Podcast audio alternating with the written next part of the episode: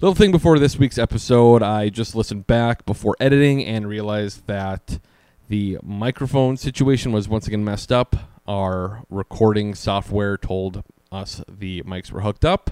They were not. I did not back check while recording, so the audio isn't as good as it usually is. It will be back to normal next week. But sorry about that. So you'll have to just deal with this week, but it'll be better here on out. Thanks.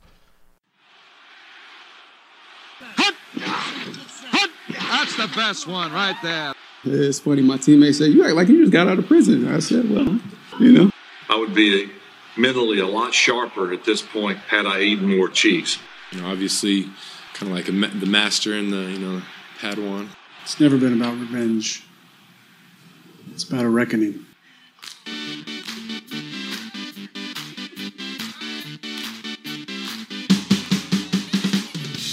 Hey, what up? It's Marcedes Lewis here, aka Big Dog. And you listening to the Poor Man's Packers podcast. Go Pack Go. Right, man, I'm so excited. Let's roll. Let's roll. Hello and welcome to another edition of the Poor Man's Packers Podcast, the number one Packers podcast in the state of our minds. I'm Spencer, joined as always with Kyle and producer Hank. Hello. Hello. And uh, obviously, a lot of things have happened since the last recording. We went on a little rant for eh, give or take 20 minutes at the end of last episode.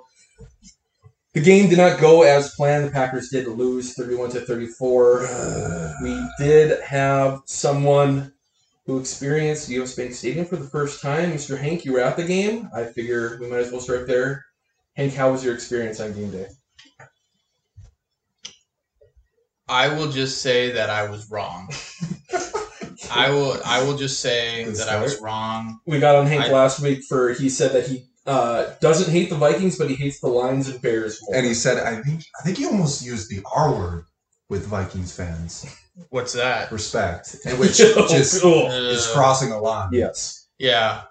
Well, on this edition of US Hank, let me tell you that I was wrong. I, I don't know how else to say it. Um, I, I mean everything. Tell us why.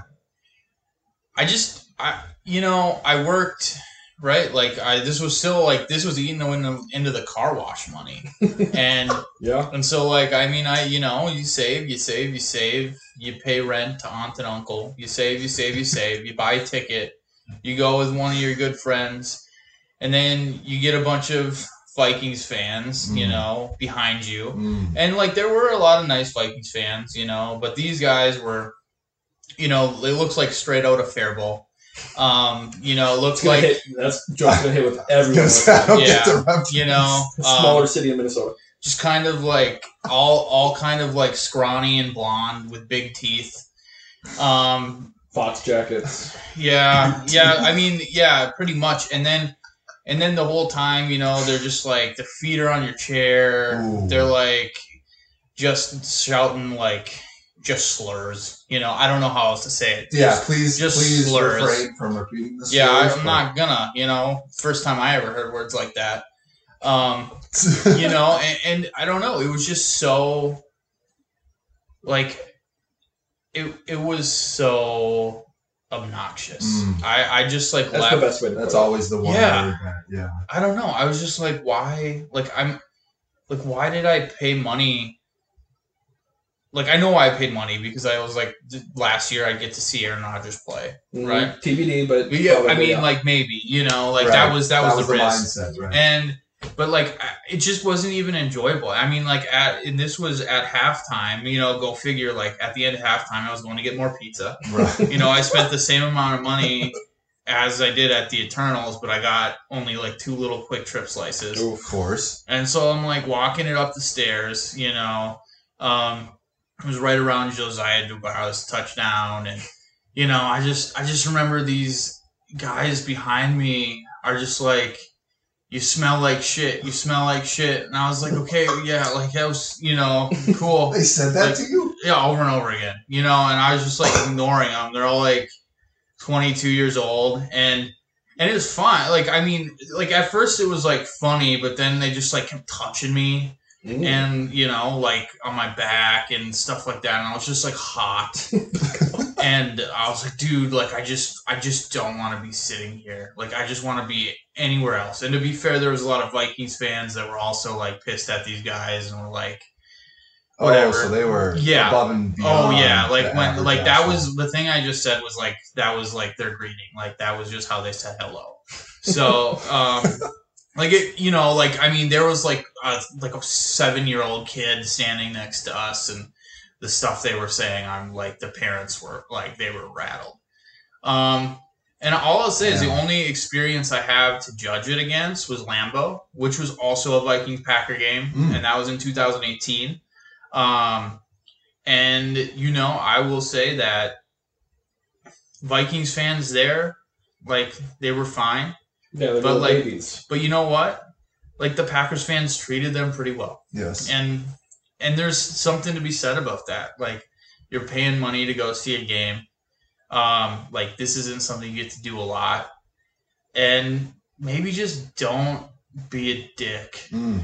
like i'm sorry to cut you like i'm for having fun at games and like getting kind of rowdy little with- razzle dazzle, a little, Yeah. little trash talk. yeah but like if you're clearly there's a line. yeah, exactly. And it's like I like anywhere I go, it's just like, you know, I just like I'm trying not to be noticed. I just want to like sit there and I want to watch and I want to eat a slice of pizza every once in a while. Maybe take a little nap. yeah, maybe take a little nap. But like I don't want to sit next to the guy who probably played tennis in high school and like you know like just yelling at stuff.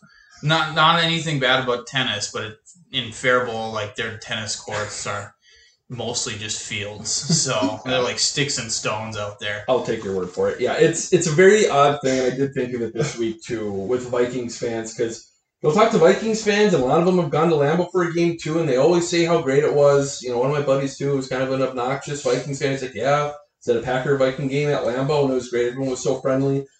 Yet, when they're at their own stadium, it's like they go out of their way to be complete douchebags. So I, I just I don't understand. I'll It's- say I had my own little experience too on Sunday. So I got back from hunting uh, Sunday afternoon or whatever after the Packer game. Had to go to Target with my girlfriend. She wanted to go shopping, so of course I went with push the cart. Heyo. Um, and then you know, snotty little I don't know, twenty year old the cart away. yeah, snotty little you know redhead twenty year old walks by. You know, still wearing my Packer hat even though after they lost. Snotty little twenty year old. walks by and says, "Oh, rough game today." It's you know I've been hunting all weekend. Packers lost. It's like I just I'm not even going to give him the energy. So I just looked at. Him. I literally didn't say anything. Just just direct eye contact. He keeps walking and he says, "Vikes all day, baby." Oh. And I just turned away and I'm like, like I understand a little back and forth, but it's like, what what are you expecting? from I know ex- like I know exactly what this guy looks like too. Obviously, I've never seen him. I wasn't there, but I know exactly what he looks like in his whole demeanor. Oh, the It, worst. it does once again just go back to the whole this is the Viking Super Bowl. It really is. you know, with that where it's like, oh my god, they're really celebrating. They picked up their kicker after they made a PA after the game too.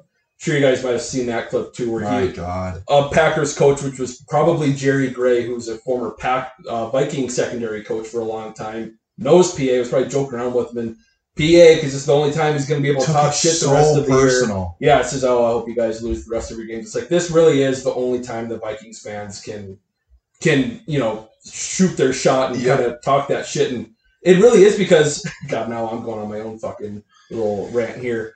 The Vikings, Minnesota, now that Cleveland won uh, with LeBron James a couple years ago, they're the only uh, city with the four major sports to not to have the longest drought of a championship. And that's truly what it is. That these people in Minnesota don't know how to root for They're teams they're 'cause they- grasping at anything. they don't know how to root for winning. We're legitimately the Vikings are the most winning franchise without a Super Bowl, and that's the way that their fans And act. they're a they sad franchise. they don't know how to how to act. You know when they have little minor victories. Um, I'll throw this in here too. Uh, you know they talk a lot of shit about the stock sale and all of this. It's like, well, this was, you know, we do live in Minnesota, the three of us here, unfortunately. You know, they complain about the stock sale. It's like, well, the main reason why we do that is so we don't have to um, pay taxes. You know, to build a new stadium, which they did Mhm. force on us with U.S. Bank Stadium. Killed so a bunch of birds. it literally is, you know, like we say all the time. I don't pay taxes. they are a poverty franchise, so it would be nice. This is one of those one. I wish we could write this off on our taxes for a donation to a charity because that's truly what they are, and that's what this win was too. You saw it with the refs. You saw it with the Packers. Rodgers didn't want to play well in the first half, aside from that last series, Yes. and that's just what it is. A donation, charity, extremely well said. Um, we talked our fair amount of shit on the preview about not just the Vikings, but Minnesota in general. So, you know, if you're a Vikings fan and you heard that and now you're here to, uh, you know, take a victory lap and listen to us be miserable, I respect that. You know, you've earned that. We talked shit. But again, um, yeah, just to, to reiterate your point, this truly is their Super Bowl. This is the highlight of their sports calendar year. They'll hang the banner. And it, it's really a sight to behold. And I used to, I think I've experienced a lot of growth over the past season. Maybe this offseason uh, has, has put things into perspective for me. Like I used to, like I'm not as bitter as I thought I would be about this loss. Like usually I just, you know, I want Vikings fans to be upset and I want them to lose their Super Bowl. But now like seeing I I have come to terms with the fact that unfortunately a lot of people I care about in my life are Vikings fans and that just sucks Mhm, because absolutely. I do not like Vikings fans. One of the worst things you can do. And so now, like the the, the majority of me, majority of me used to be just super bitter after losses like this, but now a part of me is almost like is almost kind of like, aw, That's what it you got that, like you know, like They're the poverty kinda franchise. pinching them, pinching them on the cheek, like, oh, good for you, you got you got your win. That's that that's like.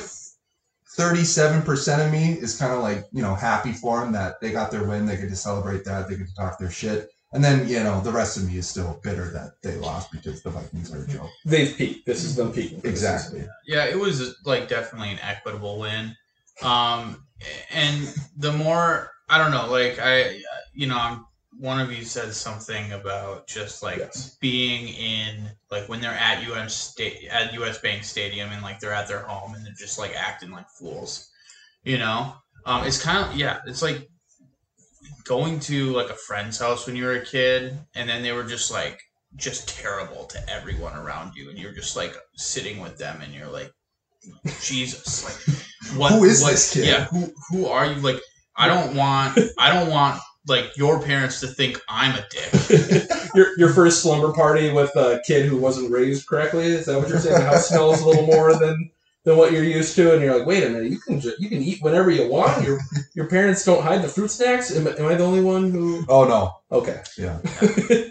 yeah it's like you're talking bad about your parents like all the time and calling them names in front of us and like beating up your brother and sister and Yeah, I, I don't know what it is with the fans at US Bank. It, I wouldn't be shocked if it's something with uh, the lawlessness going. n- Um, anyways, um, But you guys- despite despite this uh, terrible loss, let's uh, let's reel it in and focus on the real big loss, and that is obviously Elgton Jenkins. oh, I thought you were which gonna. the vikings fans behind me cheered for Which is so unsurprising. I thought you were gonna ask me about hunting this weekend. oh, how'd you hunt? I didn't. I didn't see a single. You deer. didn't even see anything. I didn't see a single deer. I saw a porcupine. Did you do the? Did you like put out the feed and stuff? Yeah, brought my corn out uh, Saturday morning, a little late out to the stand. Two apples, stomped on both the apples so that the juice from the apples can get out, so the deer can smell it. Yep.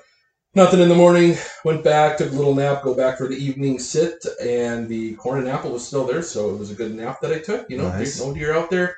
Nothing in the evening. Go back out the next morning. It was snowing a little bit. My corn was gone. Mm.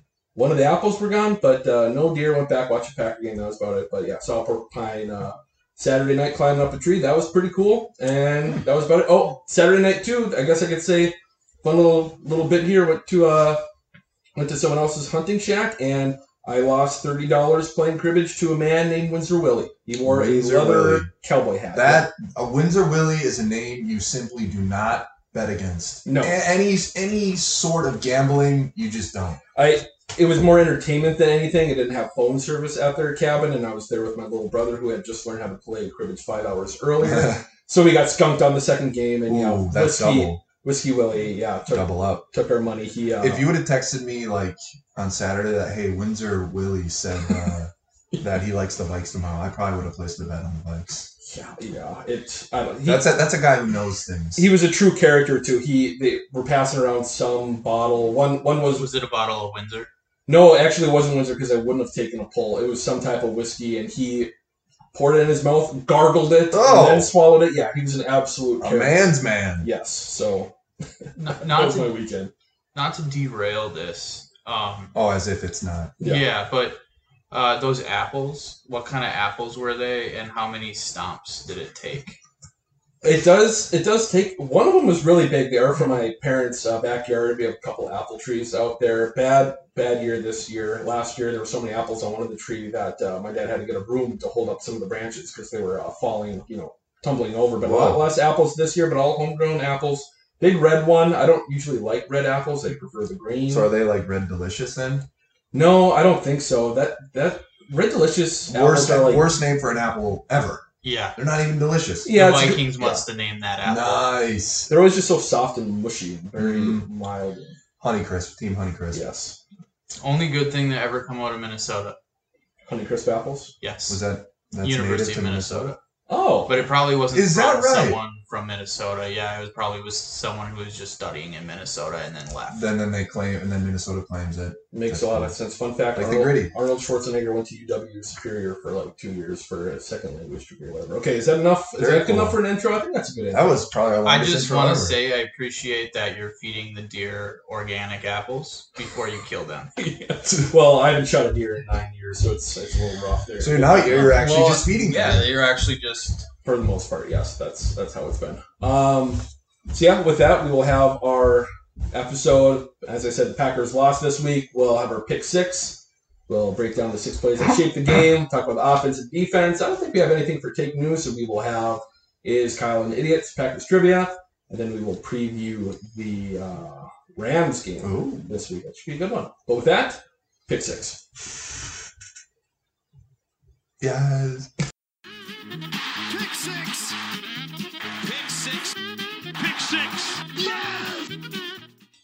All right, first pick six play. This was a tough one, uh, you know, especially at the end of the game. It's like, Where shit was popping off. Yeah. yeah. with how low scoring, not super low scoring, but the first half compared to the last few minutes. Started with eight plays, had to delete a couple, but let's start off here. First one, uh, second and seven, Packers 44, Vikings have the ball. Kirk Cousins goes deep to one Justin Jefferson, who gets tackled at the one yard line. Dalvin Cook scores a couple plays later to make it three to nine after the missed point after. Uh, one of those plays where it's like, oh, how they were very similar drives with the Packers and the Vikings to start the game. Where one of our first plays was that uh, deep play to Davante Adams where he picked up like forty, Yep. and then the Vikes come back and they have Justin Jefferson who's wide open, just a easy little crossing out there. Puts the ball up in the air, celebrating a little early, and at least Adrian Amos was able to tackle him just short of the goal line. But you know that was a good, uh, good summary of what the rest of the game was. A gonna look like for precursor. Yeah. some would say. Yeah, a good, a good, uh, yeah, good indication for the type of day the secondary was going to have. Um, yeah, they they really crashed back down to earth after you know a month or two of all of us Packers fans heaping praises and Right. saying they were among the best group in the league. Um, and sorry, just to go back to that that first drive where the very first play of the game where Davante has that big chunk. I'm I am backing this up with no readily available evidence right now, but I feel like every time the very first play of the game is a play like that, they end up settling for three. Like they got 40 yards, they were inside the 30, and it's like, all right, let's go punch this in. And then it just kind of stalled out and they settled for three. But um, yeah, to for them to go up back to the the first piss six play, um, Justin Jefferson is is uh, really really good. And I, I, some Packer fans too, a guy at our hunting shack was saying, "Man, I think he's overrated." And I saw, Mhm. I think I sent Nope. it to you guys too, how like, you know, a dir- direct competitor, uh, Cheesehead TV, tweeted out a couple things like, "Oh, he's Justin Jefferson saying he has something saved up for our DBs," and I'm like, I'm seeing these posts pregame. I'm like, have we forgotten that Justin safe. Jefferson is really, really good at Yeah. ball? I understand the defense has been fine, but let's not. I understand what the Packers do, and we are the superior franchise. But And- it's lower roll a little bit. And yeah, maybe maybe those would be okay to tweet if Jaire was playing, but yeah, Justin. Uh, I mean, he had hundred yards after the first quarter. Yeah, He had a day. th- there was some stat like it was the first time since 2018 that someone had that many yards in the first quarter. Hmm. Just brutal. Once again, I think I've said it before on here too, but Justin Jefferson in my book is the best. Uh, obviously, there's a lot of time here to see, but he's the best draft pick the Vikings have ever had. To move up and take him one, Whoa. obviously. I mean, I don't think you've ever said that before. yeah, maybe you were gone this offseason. That could have been when it was. But um, wow. One that got one of the- Wow. one of the best receivers in the NFL, probably. I would say top five, top ten at least right now. But the biggest thing is them moving up and doing it. Obviously, you know, spider. What is it? What is it? Uh, what's what effect? Snowball. Butterfly. Butterfly. Butterfly snowball effect. Vikings don't move up and take Justin Jefferson. It's one more pick where maybe the Packers would have moved up to take him. What I'm saying is, one, they got a great player. Two, it stopped the Packers from getting him. We took Jordan Love. Well, no, It- I it just- did change everything. I blame the Eagles for that. I mean, they took Jalen Right. Eagle. I know, that- And like, there's yeah. that popular video. If I was a Vikings fan, I would love where they. I I, mean, the, the the Vikings front office literally laughs Yeah. when they hear Jalen Reagor. They're like, "Oh, okay, send it in." Like, there's no hesitation. But wow, that is. I mean, are we really absorbing that? I mean, are, are we doing enough to digest that take? I mean, Adrian Peterson, Randy Moss. But what do they do? What do they really do for the franchise? They didn't get them that far. But I mean, what has Justin Jefferson done? Uh, but what I'm saying is, it's a high ceiling for him as an individual player because he's going to be great for them, and also I think it, it made the Packers a little bit. But like this, the ceiling though, like for my money, Randy Moss is the greatest receiver of all time. yes, So like disgusting. that's kind of the ceiling you're you're placing. All right. Well, I, I think maybe what Spencer is saying um, is that not only was he a good draft pick, right? Like I don't, he's not yet Randy Moss. Like I agree. Like Randy Moss is. I mean, I think I said that last week, right? Like Yeah. Randy Moss and AP probably are like the two best at their position. you can make the Um, argument, yeah. Yeah, you can make the argument. Um, but but the like the Vikings with that pick, not only you know got a really good receiver, but also got Aaron Rodgers out of Green Bay hmm. Yes, that- potentially. that's what I'm saying. Everyone knows that the Packers wanted Justin Jefferson. Rodgers Okay. has been very high on him. Okay. That's that's what now I'm saying. I see. Okay. And so like because the Vikings Okay. like they're like, well, we're not, you know, we're not. It's like I don't need to outrun the bear. I just need to. if outrun yeah, him. if you consider that in the equation That- of yeah, yes. where it in mm-hmm. turn That's in a what I'm way indirectly or directly, no, indirectly gets Rodgers out of town, then yes, that would I, I don't definitely think be the bear best. analogy I just made really worked, but um, I think it worked. And Kyle, Yeah. Kyle's got it. now. I zoned out. I, Yeah, no, but yeah, that would basically it is because like they're yeah trying getting to kill getting the, their tormentor out of town. I get if that. they We can't if they can't win a Super Bowl, kill the Super Bowl winner. Yeah. Ooh, very nice. Yeah. Uh, second piss six play. Nine minutes left in the second quarter. Vikes have a third and five. Kirk drops back. Feels some pressure from Kingsley Keke. Kirk still gets the Mm. ball off of the middle. It's picked off by Darnell Sa- uh, Savage, who returns it quite a bit, but comes back. Keke head to head contact with one of Kirk Cousins, roughing the passer, and a couple plays later, the Vikings score. We had our own little argument about this, and I, I had an argument with someone at the hunting shack too. Shout out Neil. I doubt he's listening. Anyways, Love it's Neil. it's it's a pretty clear penalty in my book. I sure it's dumb, but we know you It is can't hit a quarterback with your helmet, and it couldn't have been more clear. But okay, yes, the helmet. I. Uh, it was just such an inconsequential helmet to helmet. Like it's such a. like I feel like that sort of contact, that sort of helmet to helmet contact, happens three times on a single drive. Not with just I- not with the quarterback, but like just on a, t- a linebacker tackling a running back up the middle. Sure. Like that sort. Like it just happens. Like Kingsley was not leading with the head. He didn't. He didn't lead with the crown of his helmet. It was just like, like his helmet made contact with Kirk's, and then it. I I just. oh, I, I hate the call so We've- much. I hate it. By the letter of the law, sure, it's a penalty, but it's just the spirit of the rule was not, you know, made. I just. Oh, it- we we've so seen so many. I would say I don't know. Half of roughing the passer calls are complete bullshit. Where it is what you're talking about, like just nicking them. and I think that's one of them. But you don't. But I do. But it was like it was head to head straight on. Like Mm. it sucks, but it, it had to come back. That's just the way the rule was written. It's dumb, but whatever. cost the Packers that turnover there. I mean, what Kirk Cousins His first of like four interceptable Yeah. passes. Yeah, it. Uh, it's once again. Uh, this was very much a game of a lot of close calls. The uh, game of inches, of course. And this is like a, a box score for Kirk that just makes his believers I- believe, which I guess in a way is a good thing Yeah, because I'll- if they're believing again, then Works for I- me. you know, heck yeah. I like. It's just one of the games where everything went the Vikings' way. Yeah, which You really. know, like they if they feel good about that win, well, good for them. Yeah, I like- would not feel good about that win. Someone I- someone oh tweeted like I wouldn't feel good.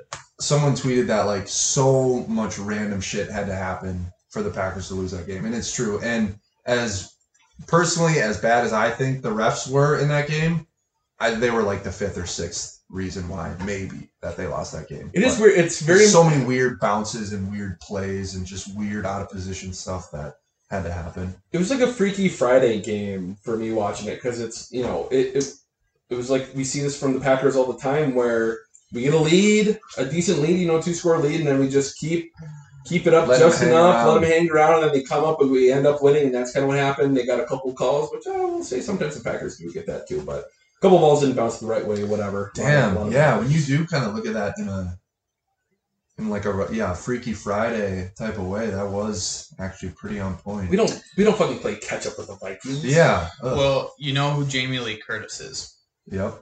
She Mike still got, Zimmer. she still got it, honestly. She no Yeah. a, a different actress. I was just, with yeah, I was just gonna say like, yeah, Jamie Lee Curtis is definitely uh, Zimmer, and uh, Okay. Lindsay Lohan is definitely Matt LaFleur. LaFleur. Nice. Ooh, That's I- actually really good. That's I- really good. I won't dive deeper, but I will agree. Aaron Rodgers did wear a shirt uh, going to the plane this week that said "My my coach is hotter than yours." I need to get that shirt, honestly. Yeah, yeah, um, yeah. I was gonna say link to whatever website. I don't remember what it is. All right, moving on. The third piss six play, third and five, 40 seconds left in the second quarter. Uh, Rodgers runs to the left. He's getting pressure. Throws across his body and hits DeGuara in the Oh, corner of the end zone. First NFL touchdown, making it 10 to 16. Nice play. Uh, it's one of those where DeGuara got yelled at the week previous for not getting open or not, you on know, scramble drill. And yeah. those scramble drills, and he, you know, knew to run away from the defense, find the corner, just open enough, and a vintage. From that point on, that series on, it's like this was a vintage Aaron Rodgers game. Yes, like he woke up. I was saving this too, but God, I I need to stop watching the game through the lens of Twitter. I could say I could, should stop viewing my life through the lens of Twitter. I could say that too. But my God, after the first, you know, the majority of the first half, people were like not exactly calling for Jordan Love, but they're like, "Oh, Jordan Love could do this, man. This guy's really rusty." It's like we once again, it's one of the things we say several times. Is like we do not realize how good we got. Yeah. literally a quarter and a half was too Yeah. much for some fans to bear. Yeah, um, it, it has really become a popular thing to like be be quick on the uh, on the critique of Rodgers. I've noticed where yeah, if he if he goes even three drives in a row where you know they go three three and outs, yeah, people start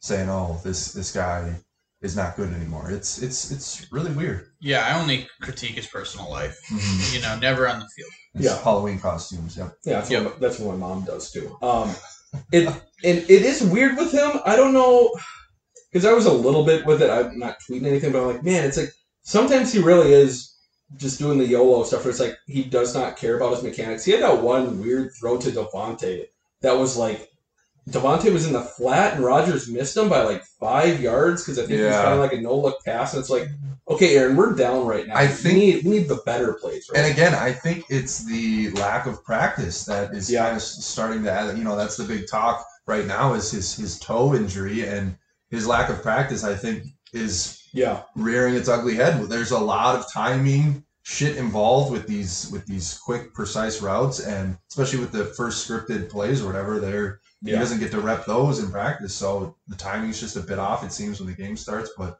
he obviously got going. Have you ever played like with like a video game with someone who's so good at like sniping or something that they just Ugh. get like bored, so they're like, I'm gonna no scope for a game. I was Like- never really a good sniper, but I'm like- really good with the NES. Well, like, I'm Sounds like just one of your buddies. Yeah, yeah, I could. Yeah, definitely. Like, but like, I feel like sometimes Rodgers is like, I just gotta mix stuff up. like, you know, We're just gonna trick shot yeah, the first quarter. yeah, like trick One- trick shots only. we joke around, but I honestly think that sometimes where I'm just like he's Yeah. he's not like he's turning his hips to the sideline and he's like I'm gonna throw it to the right side of the field. It, it's I don't know how. he Yeah, he's like, I'm just gonna, I'm gonna like, yeah, I'm just gonna play like no scope this However whole I game, want, and I'm yeah. gonna see if we can win. Moving on, fourth piss, sixth play. Uh, eight minutes left in the game already. Score is 17 to 23. Packers are on the Vikings 18. Rodgers tries to get a timeout, which I did not notice in real time. Everson Griffen comes off the edge pretty quick, bearing down on Rodgers, but Rodgers is able to get the ball off. Davante Adams shakes the shit out of the corner right off the line and is completely wide open for the touchdown, which makes it 24 to 23. Once again, just a vintage We've had a lot of these plays over the year. I feel like we haven't had as many of these, like, oh shit, Davante Adams touchdowns Mhm. from Aaron Rodgers this year, and this was one of those. Yeah, he uh, he mentioned on that's the only part I saw of him on the McAfee show today about this play specifically, and he said the route Davante run was, ran wasn't even in Yeah, yeah. like the play call, like he just kind of winged it, and uh, to hear him, it's just so ah, what's the word? Fascinating, I guess, to hear him just break down football, like to hear him break down that play, like he said, he broke the huddle, Yeah. and oh, oh, and I know you hate this, but he, well, he, he broke the huddle and he was breaking down the protection, and then he saw like he diagnosed the two backers, and then he realized uh, Everson Griffen was going to be free on the like a free runner on the left, and then he recalled back to 2016, like the same exact uh, blitz blitz uh, Yeah, package yeah, or whatever, like the same exact how he he knew he had Griffen on the left I thought it was 2018. and I think it was 16 No, because that's when he absolutely broke Xavier Woods. Yes, he, where shit, you are right. I he remember broke that. out. There's and that, yeah. like he was thinking if Everson was thinking back to that play, and it's just just to hear him his recall to be able to just pull a 2016 play out like that is is super fascinating. To hear him break down the coverages and and how Zimmer you know operates his defense and how they you know disguise linebackers. It's just oh, it's so cool. Yeah, I guess I just don't like hearing anything positive about uh, about the Vikings and he's stuck. Every, every year, you know, he talks about Harrison Smith too, and it's like, yeah, I know, I understand. He's really good at at you know hiding all his blitzes and all this, and I just I wish we would have won the game. Yeah. Moving on, the fifth piss six play, two seventeen left. Packers on their own twenty five. This was after the Vikings uh, scored a go ahead touchdown. Rodgers drops back, sees uh, one MVS who's got a step on a guy, lets it rip, turns into a seventy five yard Mm, touchdown. It finally happened. Literally, yeah, it finally happened.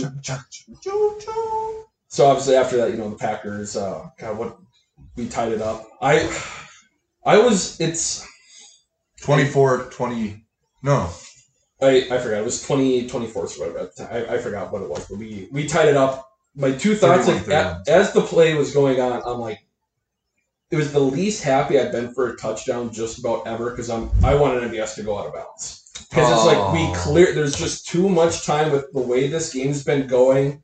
Too much time. I wish, if anything else, I would have gone for two. Eh, I, especially with where the kicking game is going, I would have just gone for two. I mean obviously if the game was tied yes you probably want him to run out of bounds but i mean they were down seven at that point just score But there's And- two minutes left. because i guess when i like i just i had the whole mindset of like you know they go up 24 23 and then it's like okay the defense is finally gonna you know Yeah, wake up and get a stop they don't get a stop Sure. MVS scores, and it's like, okay, this, oh, finally they're going to get a stop, and of course that wasn't the case. But I, yeah, I, I, I didn't really have that mindset at all. I was, I was just happy to see MVS gliding down the sideline like that. It's like for all the misses that Rodgers and MVS have had through the years, it's like this is the one where it's like he legitimately could not have put it in a better spot. Oh. Like in stride, right where his hands were, beautiful. And you know, they say that the too high safety look is what really gives Rodgers problems, and I thought that concept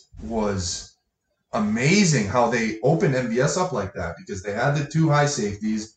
Davante was split out left by himself, and MVS there was three wide to the right, and MVS was you know the most inside on the right side, like in the slot, and they had Davante run a slant, and Harrison Smith is that safety where MVS catches the ball. And Harrison Smith is obviously terrified of Davante catching that Right. slant in the open field. And so he comes crashing down thinking that Rodgers is going to throw the slant, and boom, like there's MVS, you know, wide open. I just feel like that is such a cool concept for a play. I hope they run that a ton more, and I hope it, you know, they can either just take the slant all day with Davante or they hit MVS for the home run. And he said that that was from the old playbook, right? Yeah, I think, Really? I think, I, think I he did not know that. It's I just checked. True. it's very strange. It'll be. It's not like I'm looking forward to it, but we're still we're in year three, but we're still not in the full blown Matt LaFleur offense. Like it seems like just about every week, Rodgers references something going back to the old playbook. But I mean, when you're a 17 year vet, like there's probably things that he simply just cannot get rid of. You sound you sound like Rodgers talking to Matt. Well, I mean, Well, I mean, he did say adapted. Yeah, well, we'll we'll see what happens whenever Aaron Rodgers does move on and Matt LaFleur, I would assume, Yeah. still being the coach. What type of offense do we run? Because I don't think we're going to hear anything like that. I do. I don't want to get into it, but it. I do think Rodgers is. I, I'd like to know what percent of the plays he's actually calling or what's going on. You know, with the with the Chiefs game a couple of weeks ago, that was kind of a nice eye opener too, because it's like, oh wait, shit, Jordan Love isn't checking out of runs. You know, clearly this is something with Matt LaFleur where he does like passing the ball more than running. Because that was one thing early on too, where like, God, is Rodgers checking out of all these runs? And he just wants well, to no, ball? J Love did a lot of interesting. can That's an can can interesting- stuff Yep, that yeah. turned into passes. Yeah. But uh, you know, it was to see both quarterbacks do that. It's like, okay, maybe maybe they do just like we know. Yeah, that that is that is a fair point. I hadn't thought about that. Like Thank that you. is kind of an, I guess now seems like a unfair criticism of the king. Yeah, it was like that MVS pass was the coolest moment at at uh, the stadium. Um, yeah, like seeing that MVS Express, and even Mm. though it turned slowly into MVS Depressed, Hey, whoa. you know, not not because of MVS, just because Oh, just just general depressed. I've been right. depressed for three days, so had um, because like it's Yeah. only been two days. Like I guess half a day on Sunday, but it's felt like a whole day of depression in half a day. All right, that's very fair. The, moving on to the final pick six play. Uh, Vikings obviously get the ball back.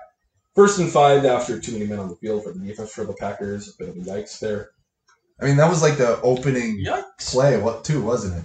It's Yeah, like, how do you come out with 12 men to start the drive? I don't know. It, it was one of those things where watching the game live, live, I'm like, well, if you're going to get it, you might as well get on the first one. But maybe that was just one of those things. Well, either way, we'll get to the play here because it shouldn't have affected anything because it did force Kirk to throw it deep for whatever reason. So whatever. First and five, Kirk Cousins goes deep. Uh, he's pressured a little bit. Darnell Savage goes up, catches the ball in the air, falls down, goes to the ground. Ball comes loose a little bit, a little bit of a wiggle there. They call it a pick on the field. They go back, review it, overturn the call. Vikings keep the ball and obviously march down the field. Eventually, kick the game-winning field goal, and that's all she wrote. But Again, I don't really, and you actually might have already mentioned this, like on on the Twitter account or something. But like, what is the difference between that and the Kevin King interception against the Seahawks? Well, the refs wanted the Vikings to win. yeah, Well, right. that's that's part of it. I, I do understand it because you know it's it's an end zone. It's kind of like a touchdown. How they've kind of try to simplify that now to get away from the Calvin Johnson stuff. Um, you know, from the last decade, where it's pretty much okay if you have two hands on it, you got two feet down, it is a catch. It's a touchdown because you're in the end zone. But for whatever reason, they've gone away from that everywhere else on the field. But it still doesn't make much sense No. to me because yeah, the ball hit the ground. But God, it looked like he had two points of contact but it throughout I mean, the entire three. thing. It was three. Yeah, and it didn't move. The ball didn't. I mean, it wiggled a little bit. I couldn't tell if he had another arm or leg under it. But when you call it a pick on the field, I don't know if there was enough Enough, there yes. to overturn it, which And- was the biggest. I mean, technically, he had four points of contact because, as John Madden said, two one foot or Jesus, one knee is two feet, and he he caught it. He went foot, foot, knee, and Yeah, then it's- he's and he was being touched while his knee was down. I So like like that technically, the play should be over. Like he was but Right. Again, it's yeah, it's the letter of the like. and yeah, I, I guess I hadn't really thought of it that way, but that's absolutely what it should have been. Where they called it a pick on the field. I don't think there was enough that should Yes. have overturned it. That like was that was the biggest thing for me. I do think over the last couple of years they've actually done a lot better with the catching rule.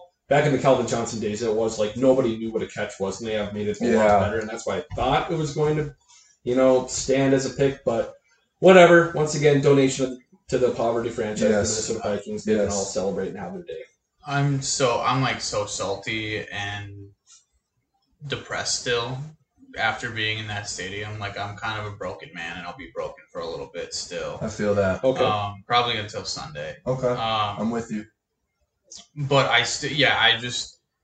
That being said, I don't understand. I don't understand how that being called a catch on the field was overturned. Like Right, based, Yeah. like if it had been the other way and it had been like ruled incomplete, Call it incomplete, and Packers wanted to review, and yeah, yeah. it's just like one of those things. Like I don't know how you have enough, hundred percent. yeah, evidence like either way to change that call. Yep. Unfortunately, yes, but that was all she wrote in that game. Ugh. Moving on to the offense, once again, Packers a loss 31 to 34. I'll open with this. Not really a question, but a thought that I had watching the game, and it's been kind of a thing with Matt before his whole career now. But on offense, I don't get it. It feels like we pass until it works, but at the first sign of, you know, a bump in the road in the run game, it seems like we abandon it. Mm. Um, you know, Aaron Rodgers in this game, 23 for 33, 385 yards, four touchdowns.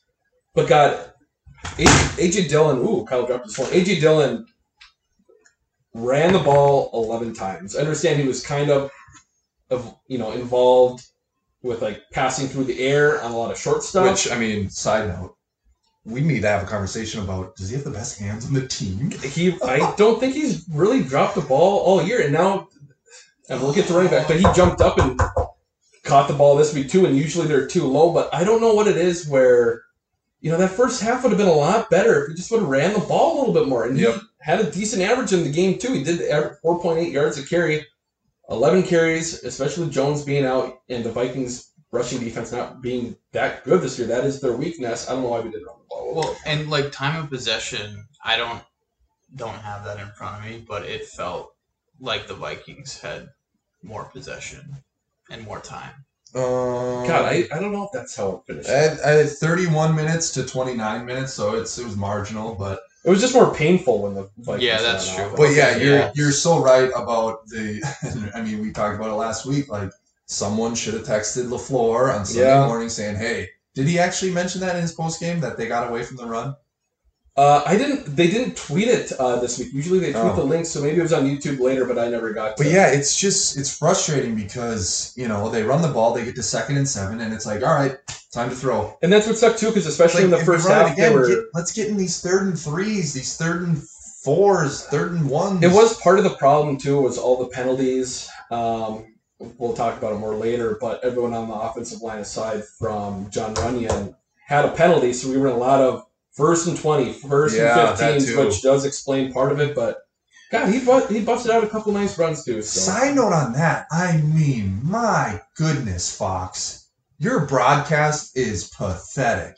The lack of replay was, I mean, I've we've talked about telling it you before, all year. but now it's like jarring. It, it, it, it's never been this bad. There's no way it's ever been this bad in my football watching life. It's I It's so bad this year. Like there, there's penalties where, and they're they're talking about like the the the fan of the month or something. It's like I don't care. Show me the penalty. I yes, it, I'm literally yelling at the TV like I don't care about the reactions. There- I don't care about seeing Justin Jefferson shake his head or fans in the stands. Like show me the replay. And it's like they're almost doing it. They, they're almost talking about the dumbest shit on purpose to like Yeah. piss you off more. It's like nobody cares about this.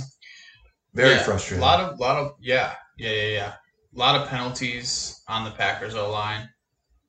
Yeah, You know, Yeah. um, no penalties really on the Vikings O line.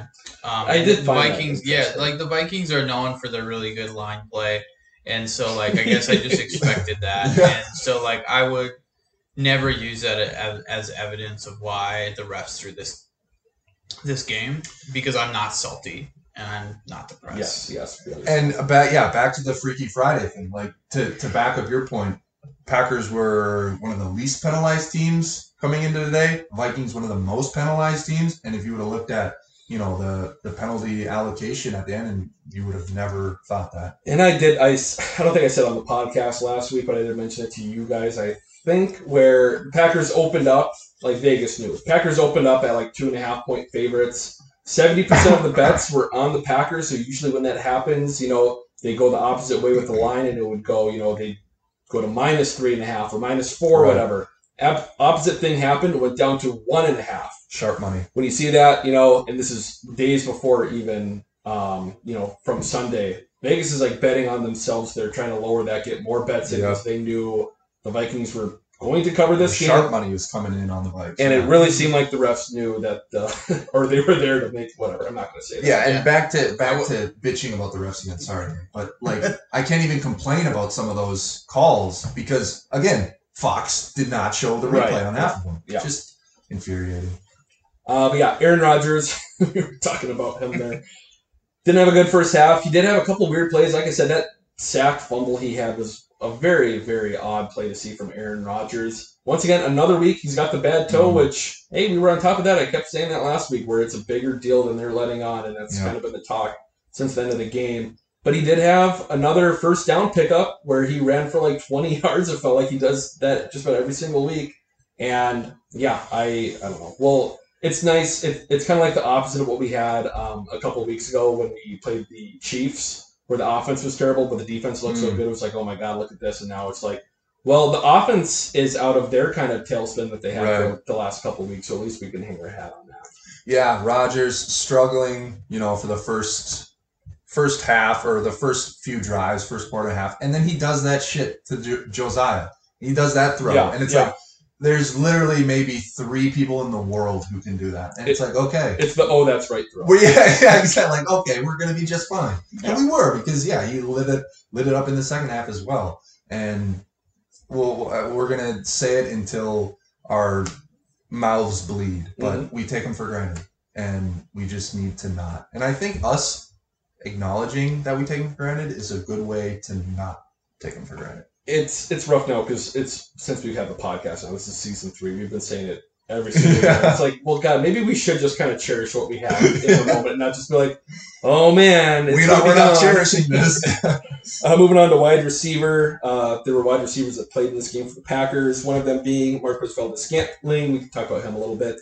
Four receptions, 123 yards, the one touchdown. I mean, I think I said it before too, where he really is just like a random number generator for his catches. It could be anywhere from you know a quick little out to pick up a third down, or you know a 75 yard bomb. You really never know what you're going to get with him. It's uh, speaking of Freaky Friday too. We'll talk about Mason Crosby obviously at some point, but it's like Mason Crosby got bad at kicking field goals, and Mason and uh, MVS does not drop the ball anymore. I don't think he's dropped the ball all season, and No. God, honestly, since the start of that Bengals game, Mason Crosby is yikes. yeah, We're we're calling too much attention to what hasn't happened yet, so I'm gonna knock on wood. Okay, okay. Thank Well, you, Hank. Um, yeah, he had some tough catches. There was, I think, one on third down that was pretty heavily contested um, that he came down with and moved the sticks, which I can't remember exactly, but it felt like a big moment um, to move the chains there. He, And- yeah, he uh, well, he had the big bomb, and then he picked up a short third down and that long one too. So he was he was the Randall Cobb of this game, which we're not used to MVS being the reliable option on these Right. third downs. Get used to it. I don't know about that. We'll see. And then, yeah, obviously the 75 yard touchdown. Again, I'm just so, ah, I'm just obsessed with how that play, how they sucked Harry in like that, which I just, what happened to the quick slants? I don't know. That's the thing We don't too. run 'cause slants anymore. We were doing so, so- Yeah, I heard that this week too because we did it with Davante too to pick up a first down. It's like, yeah, why don't we just Yeah. shit? Especially when you're not getting a lot going early on. It's like Nagler did have a good tweet where he's like, hey, treat Aaron Rodgers like he's Jared Goff or Jimmy G for the first quarter, and just do some easy, simple get them, shit. Get them in it rhythm. And yeah, like don't- make these linebackers and safeties make their lives hell with these slants. Right. You know, make them make them make decisions, make them quick quick decisions. yeah, so we'll see. Uh, moving on. Davante Adams, seven receptions, 115 yards, two touchdowns. We talked about him quite a bit. I'd rather talk about one EQ, including Oh. St. Brown. I, you know, I talked a lot of shit about him in preseason. I said we might as well move on. But God, this Game is. of his life. I mean, it took season three, season four I think for him. in season four because I mean he's It same is. class as MVS. It is season four. Goddamn, we're getting old. And it's like we finally had that moment where it was like, oh, this is why he had that one where he had the catch at the line of scrimmage, cut up field, It was- and just had a different gear. just yes, a different. He darted forward where you're used. He, he he wasn't dancing around or Yep. running east and west trying to just use his his speed to get around. Like he just went forward and picked up a huge chunk. And same with that. uh Excuse me. Same with that little end around he had. He right. stuck his foot in the ground and went forward. I remember. I think. I think there was like a, a game in Detroit a year or two ago where he did that, and it was like a third and three, and he was just he kept running to Oh, the sideline, sure, running yeah. to the sideline, didn't get the first down. But like you see a different EQ this year, and I really hope this is the start of something uh, magical. It would have been nice, yeah, with Lazard and um, uh, Freak Malik being out, Malik Taylor. It was nice to see him actually carry it up. But yeah, his stats, he did finish with uh, the two receptions for 43 yards and the one rush for 11. Oh yeah, and the the you know the big one with Rodgers under duress, kind of mini scramble drill, I guess that one, and then his other catch was it was a nice slant that Mm. he again caught, put his foot in the ground, and just ran straight. It was it was awesome. Good for EQ. As I opened the podcast today, it, I was wrong. Like I was, I was wrong about EQ Mm, early. that's on the this theme. year. I thought you were the one that was defending him, and I didn't. No, I don't. I don't think I was defending Oh. it because I was pretty cold on him. Okay, you Maybe just I like was to just really really want. you might- I don't know. Yeah, I mean, maybe we'll go back. I mean, I have a, says- I have a tendency to forget what I've said. okay. Sometimes while talking. Uh, speaking of EQ, to him and Juwann Winfree, who was called up for this game with injuries at wideout, they both outsnapped Amari Rodgers. Amari Rodgers Oh. only had one snap on offense this week, which Whoa. bad news, good news, because he was a little bit better on the punt returns. He had a couple okay returns, and he caught them all Yeah, at least. yeah. So maybe redshirt him as a punt returner for the rest of the year. We'll just roll with that. I'd be, I'd be fine with it. Sometimes you just need to give a kid a little bit of a timeout. Uh, Randall Cobb had the one reception for 15 yards, picked up a first. He was also one of the lowest rated players, to Pro Football Focus, but whatever. Uh, moving on to running back, like we said, AJ Dillon just had the 11 carries. He finished 11 carries, 53 yards, 4.8 average. He was the third leading receiver, six receptions, 44 yards. It's just, I don't know. It's Like genuinely, like there might be a discussion needed to be had about him having the best hands on the team. it's like they're trolling the internet at this point because every single week it's like Rodgers is too, where it's like he's the least accurate he is when he's Mhm. throwing to AJ Dillon. It's always a little too high or a little too low, but he makes the play. There's no better feeling than seeing AJ Dillon catch that in the backfield and just seeing one defender. Right, It, yeah. It, I, I don't think a single tackler has brought him down in that scenario. It's like year. the whole defense comes to like Mhm. as soon as he touches the ball, like and like it's like bring your whole crew. like I and honestly, like I think like DBs are genuinely like like almost timid to tackle him. Like they they like it just looks like they prep for that tackle a little Yeah, differently. yeah, they're not going to meet him. Yeah, they're like they're okay. Just let me let me just slap your ankle and hopefully your momentum brings yeah, down. God, they talked about this this week too. I think they talked to Adrian Davis about that, and he's like, "Yeah, I'm glad we don't have to. I don't have to tackle because I don't want to have to go after those big legs." yeah, I want to like if I had one thing I could ask AJ right now, I'd be like, is that the key to Door County or the key to my heart? Yeah, for those who didn't see this week too, he did finally get the key to Door County. He's a big fan of the area. It was pretty cool. He, the another tangent. He had a his Zoom call last week or press conference, and he legitimately loves Green Bay. This is obviously only his 2nd Mhm. year, but he moved to Green Bay. Obviously, after he got drafted, met his girlfriend from the area. They're already engaged, and he said, "Yeah, I don't know." yeah, that's, oh, that's He's like, awesome. I, I obviously want to finish my career here in Green Bay, but I know for the rest of my life I'm going to live in the area, which is just like, like I'm a Green Bay guy. yeah, like shit. Okay, that I only your second year here, and if you feel that strongly about it, I I believe you. I have a hypothesis. Ooh. So like going to Door County, you have to hit Sturgeon Bay, right? Okay. I'll not agree. Yeah, I think so. Gosh, I'm gonna sound Sure. so dumb. just let's roll. if- No one's Just roll one's with it. gonna Okay. check. But like Sturgeon Bay, like last time I was there, it was like I felt very at home and had like very superior vibes. Okay. Right? Um, like you mean our city superior or greater? Like like superior. like Well, superior both. the adjective. Okay. Okay. Okay. Yeah, yeah, yeah.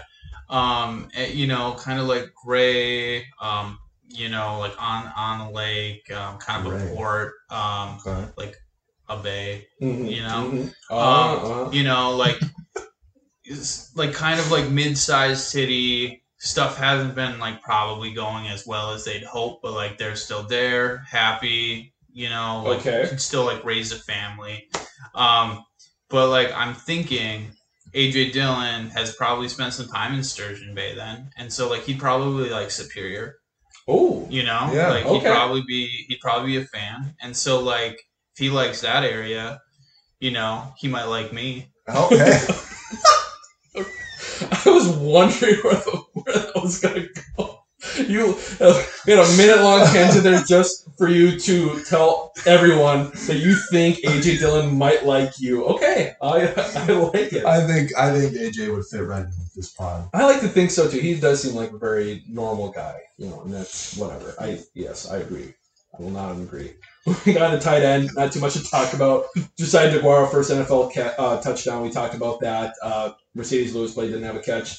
Dominique Dafney, he had it. I think maybe one of his first catches of the season. I gotta say, Josiah, um, a little, a little disappointed in the celebration. Yeah. I guess maybe because I'm so used to Babito and him just being so pissed off and just like mad and just he Yeah. would probably, you know, throw his helmet into the stands and start Yeah. yelling at people. Like I kind of miss that passion, but you know, I- your first career touchdown, maybe you're just a little like, holy shit, first career touchdown. And he just kind of pointed to the sky. and It legitimately- celebrated with his teammates. you know, people say act like you've been there before. It was, you know, usually you say that when you're doing something stupid in the end zone. Mhm. You can kind of say that about this just because it's like he didn't really know what to do. You see him when he turns around after pointing to the sky, and it's like he didn't know how to celebrate. He's like, hey, all right, guys, thanks for coming. Moving on to the offensive line, uh, we did talk about a little bit earlier, but now we get into it. Like I said, every offensive lineman, aside from Runyan, had a penalty.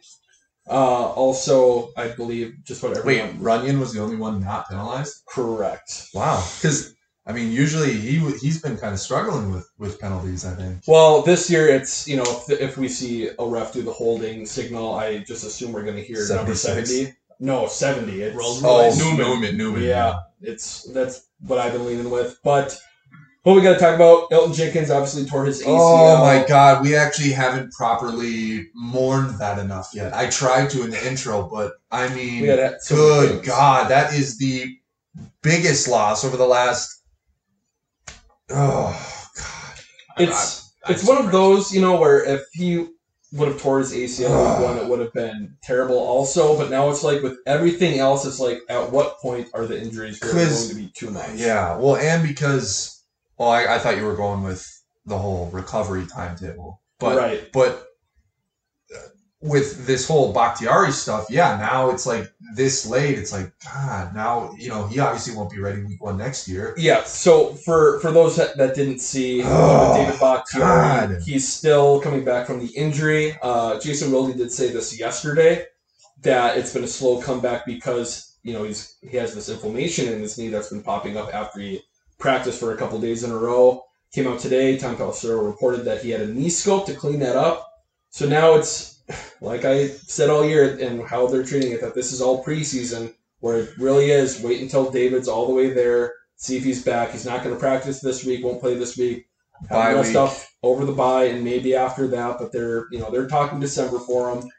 Do are, are any of you familiar with what a knee scope is? Because you you said it's just inflammation. So what I'm picturing is someone just like Yeah, going in with like a like a little like shot vac, little tube, and they just like suck all the excess tissue I and was, I was flesh say, yeah, out. or you just get one of those small like little drink straws and just like Exactly, yes. right in there, and suck Yeah, it a little exactly. bit, just squirting all the whatever out of his knee, and it's like, hey, okay, you're good to go. Yep, That's patch him up. I'm gonna guess that's not what It's a uh, little Pat more- McKenzie does for the team, but yeah, knee scope a little too close to no scope to be comfortable with it. Fair. The uh, the move that they did have today too. Uh, they obviously put Elgton on the IR and brought Ben Braden up to the 53, who we might have forgot about. I do wonder if that's going to turn into something. Early on in training camp, Ben Braden was one of the names that was talked about quite a bit. Wasn't yeah he among like he was one of the guys getting the ones? He was a bona fide starter for the majority of training camp, but then after the second preseason game, I think that's when Royce Newman came in, and he never, you know, gave up the spot. So I don't know. Let's say Newman or someone keeps, you know, struggling. Ben Braden does play both guard positions and center, I believe. So don't be surprised if we see him sooner than later on the offensive line. I'm just so sad about Elgton, man. Yeah, it's a it's a real bummer. I mean, God, now with Tonyan, uh, Kylin Hill, Chauncey Rivers, uh, Elgton Jenkins, those are all torn ACLs. And it's like, and all the guys we've missed, or all the guys that have got hurt, obviously have been such massive losses. But like this one feels different because we're not just losing, you know, the right guard. We're also losing a guy who can play center, who played left tackle, who can play a right tackle. Yep. Like he can do everything on the O line at an elite level Yep. at each position. So it just this this injury hurts way more than a lot of the other ones. with everything else with offensive line, kind of you know all the injuries this year. It's like oh, we've always had that little like sprinkle on top or the little asterisk, like oh, we have an offensive lineman plus. that yeah, that can literally do everything. And now it's like Yeah, so now we can no longer think of what the possible offensive where where are we going to move him when Bakhtiari comes back is no longer something. ugh. Yeah, that line against the Rams, not to cut ahead. Von Miller's washed. Heck, Yosh, there it is. We'll be fine. Hey. Uh, moving on to Gosh. Yes. Moving on to defense. Uh, yeah, kind of a back down to earth type game, but whatever. We'll see. They'll only get better from this. They did force 21 pressures. I saw a lot of people, even like Willie was saying, man, they really missed Gary. Cousins was pressured on, I think, 40% of his dropbacks. Like, he was pressured quite a bit. Like I said, we did have the 21 just with the guys that we had on the field. Are we on defense now? Yep, we're on defense. Um, we went from third in points to seventh. We are still uh, fifth in yards, so overall we're fine. But figure we could start with the secondary.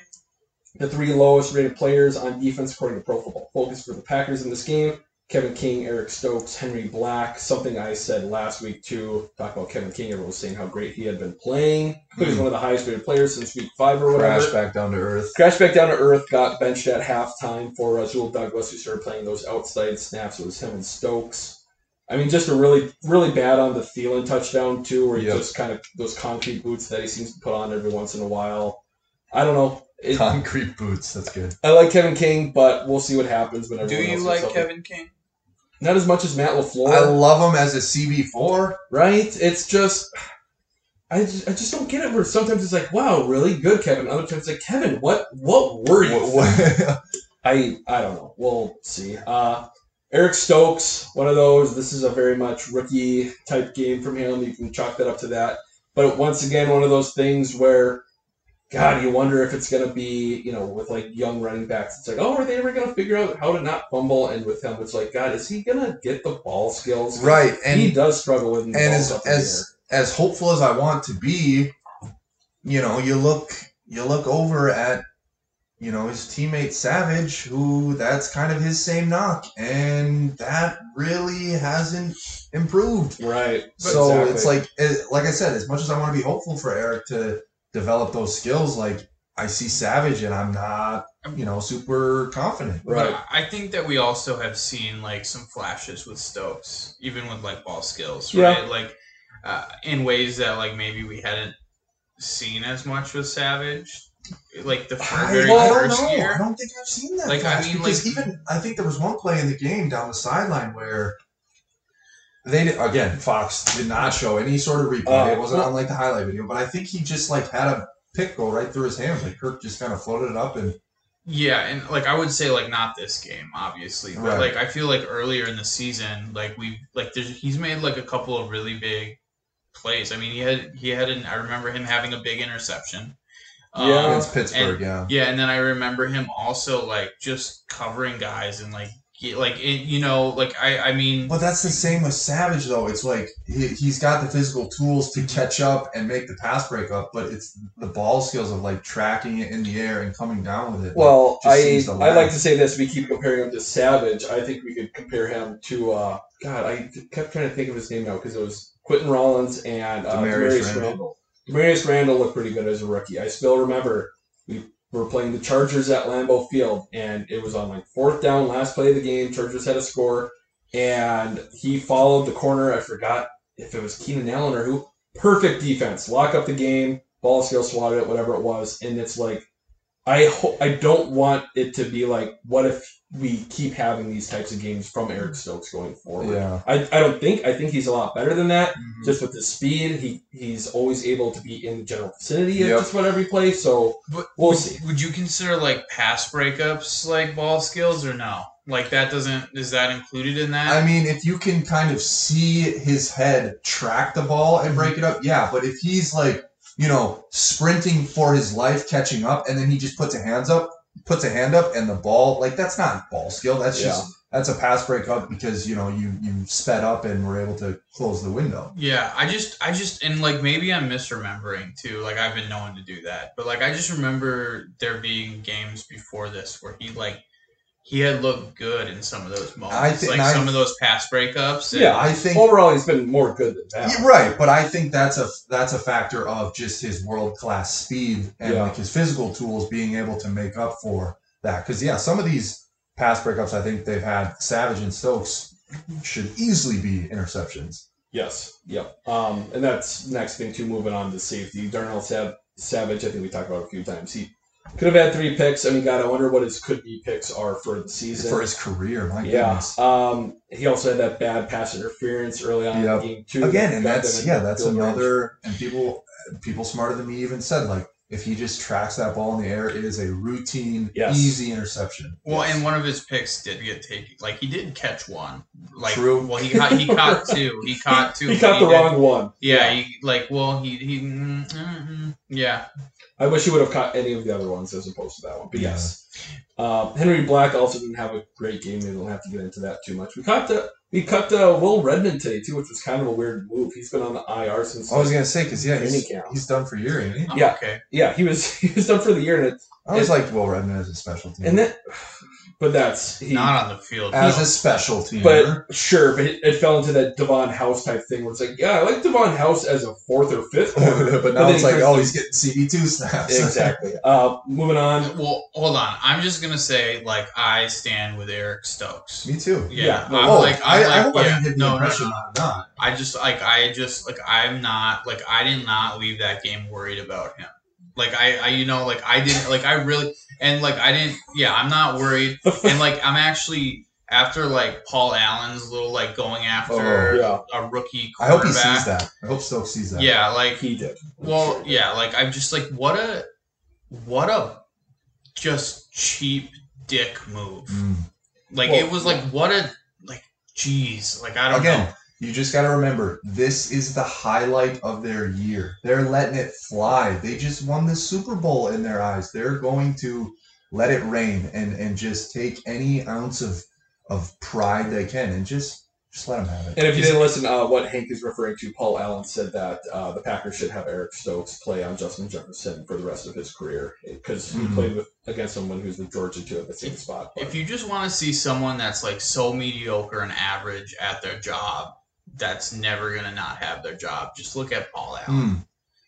Well said. Yeah, it's sure. so bombastic. And I'll, I'll say this before we went on another tangent there. I didn't think you the fact that you like had to reiterate that you're pro Stokes and you're getting so defensive about it makes me makes me think twice about this Hank. So I don't know. Maybe we'll have to see how if you're. I just like I just want to say that like I think it would be easy to lose faith in Stokes after this game. And uh, well, I'm like, not in one. no, but like I feel like He's not Kevin. It took years for Kevin King to get the name. It wasn't True. until literally the NFC True. Championship game last year, and Well, we. But I feel like I got it. also feel like that was when Kevin King went real dark. yeah. Like that was like that was Well, that 'cause- was some no shit. Like, you could. You literally can't have a worse. but like I. But I like I feel like I was the Kevin King had shown me enough consistency on like till that game. Mm. Like that game was like a turning point. I guess. Like that's like know. something you can never come. I, I would never, ever, ever, even before that, call Kevin King consistent. Oh, I feel like I would have. Consistently Oh. consistent. Uh, there you go. Uh, inside linebacker, De'Vondre Campbell played well, third highest rated inside linebacker in coverage in the NFL. Outside linebacker, guy we haven't even really talked about him. It was pick six play that I get rid of, but Preston Smith, five pressures, four stops, two sacks, forced a fumble. Um, just an all-out great game from him. He's quietly been one of the best players on the defense, filling in for Za'Darius Smith. It's nice, you know. I said quiet there. You know, he is. He does take a more quiet approach to playing well on Who's that? Preston Smith. Yeah. As cool opposed to see his like Super Saiyan thing Oh, in person. yeah. Like that was Ooh, cool. yeah. Like that was that celebration was way cooler than the other team's celebration, which has no originality. I yeah, all I'm trash. all about the Preston Smith redemption to well, not really redemption, but I just like a bit of a resurgence. I- resurgence. I is love probably him this year. word. Even in He's the so good this year. Oh, I love him. in the pressers too, he's just he comes off a lot more humble and like a regular guy than he has in the past too. I, I'm very happy with what he's shown this year. Uh, Tippa played in this game. Remember we talked about him a little bit. It's Tippa Ale I. Tippa Ale. Because yeah, he, they said it on the broadcast, and I and I was thinking back to the episode. I was like, "Ooh, wait, Spence probably butchered that." The G is silent, but yeah, he was the fourth. so Tippa, sorry, go again. Tippa. Tippa Ale I. Tippa Tippa Ale Ale I. Mean, don't say it like you're reading it. But I it. but I am, But- so I have to remember. Um, yeah, fourth highest rated player on Pro Football Focus for the Packers in this game. Didn't have a ton of snaps, but made two stops on the edge. I mean, the two times they ran at him, he Yep. seemed to make the stop on Dalvin Cook, and that's all you can ask for for someone playing their first game. not not a fan of the number forty. no, it's Very out of place. It's it's terrible. I kept thinking like a running back was in there. but it, it's one of those where it's like, well, yeah. At the same time, we see uh, Patrick Peterson wearing number seven. It's like, okay, Yeah, well, I guess too. this is better than that. So. Yeah, tip of my hat to you. Jesus Okay, moving on. Defensive line. Tyler Lancaster for such a shitty game that it turned out to be. A lot of career games for people. Tyler Lancaster had a really good game. Had two tackles for loss. You know, we kind of forgot he was on the team, especially after last week when TJ Slaton played pretty well. Great game from him. I think uh, the the Minnesota center being absolutely dreadful helped. I mean, Kenny Clark, my God. I mean, very first play of the game for the Vikes. I think Kenny just Yes. absolutely swallowed this. he dude. could have taken the handoff if he really wanted to. yeah. I bet you that center never lifted up his head. yeah, that's another that's bullshit, Patrick. Oh Bean. my God. We don't need No, no, no. We're Let's moving. not. We're moving. Let's on. not. I Can- want to bring us there. Kenny Clark had five I want go there pressures. so bad. Kenny Clark had five pressures. He was really good, like always. He's there's too many. I don't know. I don't know who the Again, he was the defense. absolutely harassing that center. I oh, I almost like I almost felt bad. I'm like, this guy's probably trying his hardest, and it, like Yeah. he can't do anything. Uh, moving on to the special teams. Try to make this as brief as possible. Mason Crosby obviously made the 54 yarder that barely made it over the bar, but then doinked the 32 yarder. You're Brian Gutekunst. Where do you go from here? I mean, I would have cut Hunter Bradley during. I, No, no, no. about Still number on two. Hunter Bradley can't get Talking over about it. number two, what do you mean number two? Mason Crosby. You have to. What are you gonna do? If if it's one of those things, if you if you're another team and you need a kicker and Mason Crosby's out there, you're gonna sign Mason Crosby. Yeah. What what are you gonna do? I mean, we have. I still don't think the problem is all Mason. I do think, um, like I said to you guys, that it's that uh, that video on Twitter, uh, whatever his name is, who has the Mason Crosby song. Since that song just came out, Mason Crosby is batting less than 500 on his kicks. Mhm. That's one of it. The other thing is the snapper boho thing. I if you watch the replays and to you guys, it looks like he's holding it at a bit of an angle, but you should still make a 32 yarder. But also, what I said, he doinked it legitimately. If that ball is two inches to the you know more center, we're not having a conversation this Yeah. week. So it's it's one of those. It's the best we're gonna get. But God, Steven Wirtel too. There's the you know The the punt. Oh my. the terrible God. snap on the punt, and I so we talk a lot about snapping on this podcast, and I still don't get it. You watch that. If you look at where Steven Wirtel is, the ball goes pretty much directly straight behind him. If you look at the hash marks on the field, and Bojorquez is lined up on the left side of the of the hash mark, about a full yard, three feet to the left.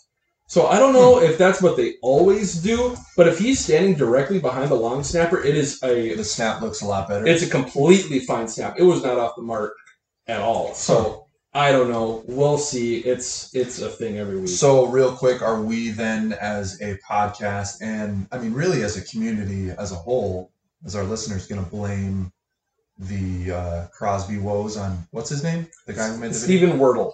No, no, no, the guy who made the video about Mason Crosby. Because I'm down, I- I'm down to aimlessly blame it on I don't know. He- not Mason. He seems like a nice guy, and it's tough to put yourself out there, put your face out there, making video content, and I don't really want to shit in his mouth. Oh, okay, let's not. So we don't have to do Good that. call, But I just want to throw that stat out. But Yeah. um, I sorry, Hank.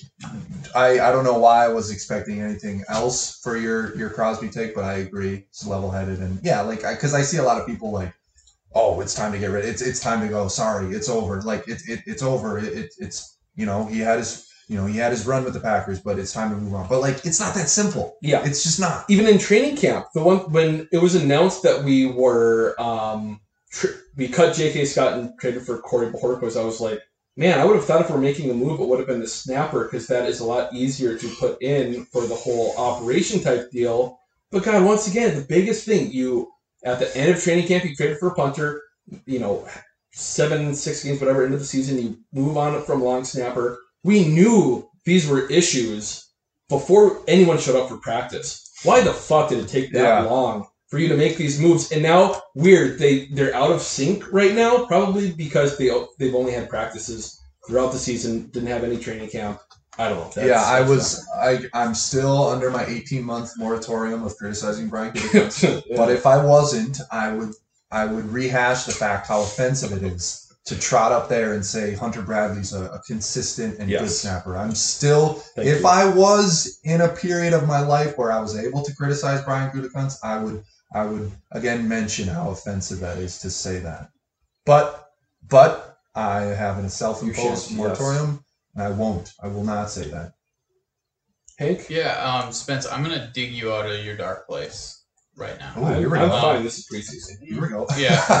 Well, is- Well, I just I could I could tell the like the tone of your voice was changing when we were when you started talking Mhm. um, just now, um, and so I'm gonna like I'm gonna go away from special teams, um, and I'm just gonna go towards special friends. oh. And so one thing about the game being there that I really like didn't love is that I didn't get to text you guys on the group. as much yeah. Like I, service that bad? was it was hard like because you know like i don't know like something would happen and i'd be like oh i gotta text them and I'd like, i can't i can't do it and so i'm just happy like i'm happy that i can watch the game on sunday and text you guys Oh, that's very Well, nice. well, we're happy to provide that and to do the same. yeah, you know, you're you're a special friend. We me. might, yeah, we might not have special teams, but we have special friends. Yeah, and we have a extremely special friend on this podcast.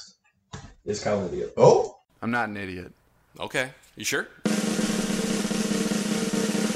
Yes. Oh, right, is Kyle and Idiot for the week. I think I updated these numbers. You were 17, 13, and 1. Ooh, We'll go with that. Um, that sounds right. Yeah, uh, still struggling Pretty well. to get the. No, I'm struggling to find trivia questions every week. But Kyle, are you ready for your three questions? I do have a stump spinning this week too, and it's one you hate, so Oh, even better. Okay, but are you ready? Yes. Okay. First question, Kyle. Jamaal Williams and Aaron Jones were drafted in 2017. What other running back did the Packers take in that draft? Uh, I think it was Dexter Williams. Ooh, no, Kyle. It was Devante Mays. Oh, Devante Mays, yes. I would have got that, but damn it! Yep. What year was oh, De- Dexter was the year after that. Um, yeah, Dexter. Devante Mays? i was I remember that I name, but even I remember that name, but I would have never. God. Devante Mays, I don't want to be a mean person, but I'm going to here. He might be the worst running back in Packers history. Whoa! Would you like to guess his stats? I think it is it like one carry, one fumble. Devante Mays finishes Packers and NFL career with four carries, one yard, two fumbles. Oh, two fumbles. Yes. Literally 50% of his touches. I think he came in Any for one of those games where Aaron Jones got hurt, which happened quite a bit early on. Yep. Came in and legitimately his, I think his first NFL carry. Holy shit, remember that? That feels like ages ago when we were so worried about Aaron Jones's fra- fra- fragility. Yeah, fragility. Yeah, well, Like- where is he now? Oh, Well, shit. I'm, I'm just thinking that stat line is like a stat line for a conversation with my boss that I have. Two, two, four carries, two fumbles. Yeah. It's you know we say that a lot too, where it's like, well, I could do that. I legitimately, we, I think all of us could do Could that. fumble At 50% of our carries. we need to get one yard out of four. Literally, just dive forward, and you're better than Devante. Yeah, Wilson, no, you would literally piss would be running down your leg. That's well, I would get the yard, but yeah, I'd be, No, I'd be no. covered in shit after. Yes. the second piss six play. Kyle, what former Packer player, Brett Good. Just kidding. unretired and finished his career with the Rams? Oh, um, he did unretire, right? Oh shit, I don't know if he unretired. If- It has to be Uh, yeah, I assume. the all-time sack leader, Clay Matthews. Oh no, Kyle, that's wrong. Oh, Sam Shields. yeah, fuck. Did Clay not unretire? Clay didn't unretire. Fuck. He just yeah, I, yeah. You're just wrong. I'd be you know, if, yeah, you're just wrong on that because yeah, Clay did not. Clay did not retire. He just uh, signed with them the year after. But it is Sam. Shields, so I'll take a half a point. I mean, but that's after you were wrong. But yeah, it was Sam Shields. Sam Shields, obviously, he had you know all those concussion problems. It's really when the secondary went to shit when we God damn it. Randall and Rollins and Shields. And then he had the concussion that kind of ended his career was out out for a couple seasons. I still he had a really weird IG I don't think where he was good with the Rams. he played. He played. He was okay. Yeah, but I don't. Okay. I mean, the You mean like he wasn't happy with them as it No, like, I don't. good? No, like I don't think he was a good he, player. he was Oh, off. He was out of the league for at least two years and came back, which is pretty phenomenal just to be a starting corner in the Yeah. league after that. But yeah, it was weird. It was a weird breakup too with him and the Packers, where he had like an IG post where he did like hashtag uh, Pat McKenzie, who's like the team's doctor and shit, because he wasn't happy that they weren't allowing him to play and all this. But Hashtag Pat McKenzie. What? it, it- that that was That was- that legitimately was the it. like he's he's not exa- he might not be all the way Was that the only? there was a bunch of other ones too, like Ted Thompson, Mike McCarthy, just all these weird things that he threw in there. But one thing, he is a true Packer because he has got a gigantic Super Bowl ring tattooed at the side of, on the side of his neck. If Nice. you, are curious, Google Sam Shields tattoo, and you will be mystified by how large that tattoo is. Okay, Kyle, 0 and 2 for Mm. the week. Mm, we'll see, maybe an asterisk on that one, but you were wrong. One Or three. Kyle. Oh boy, this isn't. You'll get it. When was the last time we were playing the Rams this week? Kyle, when was the r- last time the Packers faced Odell Beckham Jr.? Hmm. I believe I was at that game. The uh, the uh, playoff game. I think it was the wild card, and I think yeah, it was the uh, the Randall Cobb Hail Mary game. Yep, When he punched a hole in the wall. yep. You got it. 2016, whatever you got it. Yeah, we were at that game. Friend of the program, Tom Grossi, was at that game too. I'm Nice. just gonna mention his name because he's a gigantic uh, star now on YouTube. But yes, uh, very good, Kyle. That was the last time we. You wanna you wanna know why I wanted Odell to be a Packer? Mm, sure. Because of that meme with the Rodgers face looking. Honestly, like, that would have been so. that- I did post it. Did you steal that, or did you make that yourself? Oh no, that that came out right after in 2016. Yeah. Oh, you I did did. not you make did. that. Well, you no, did because the that, though. timing of it. No, I'm saying recently with with the hole and then Rodgers' face because the timing of it with like him, you know, the rumors of him becoming Oh, a Packer. sure.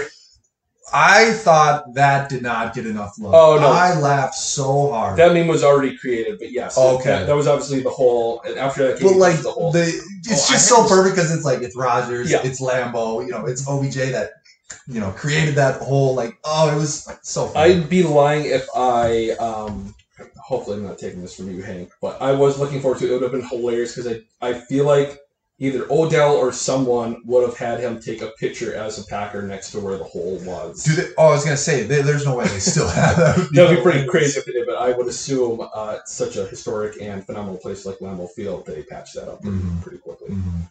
Anything, Hank? Oh, I just I didn't even know that you had posted that. So funny.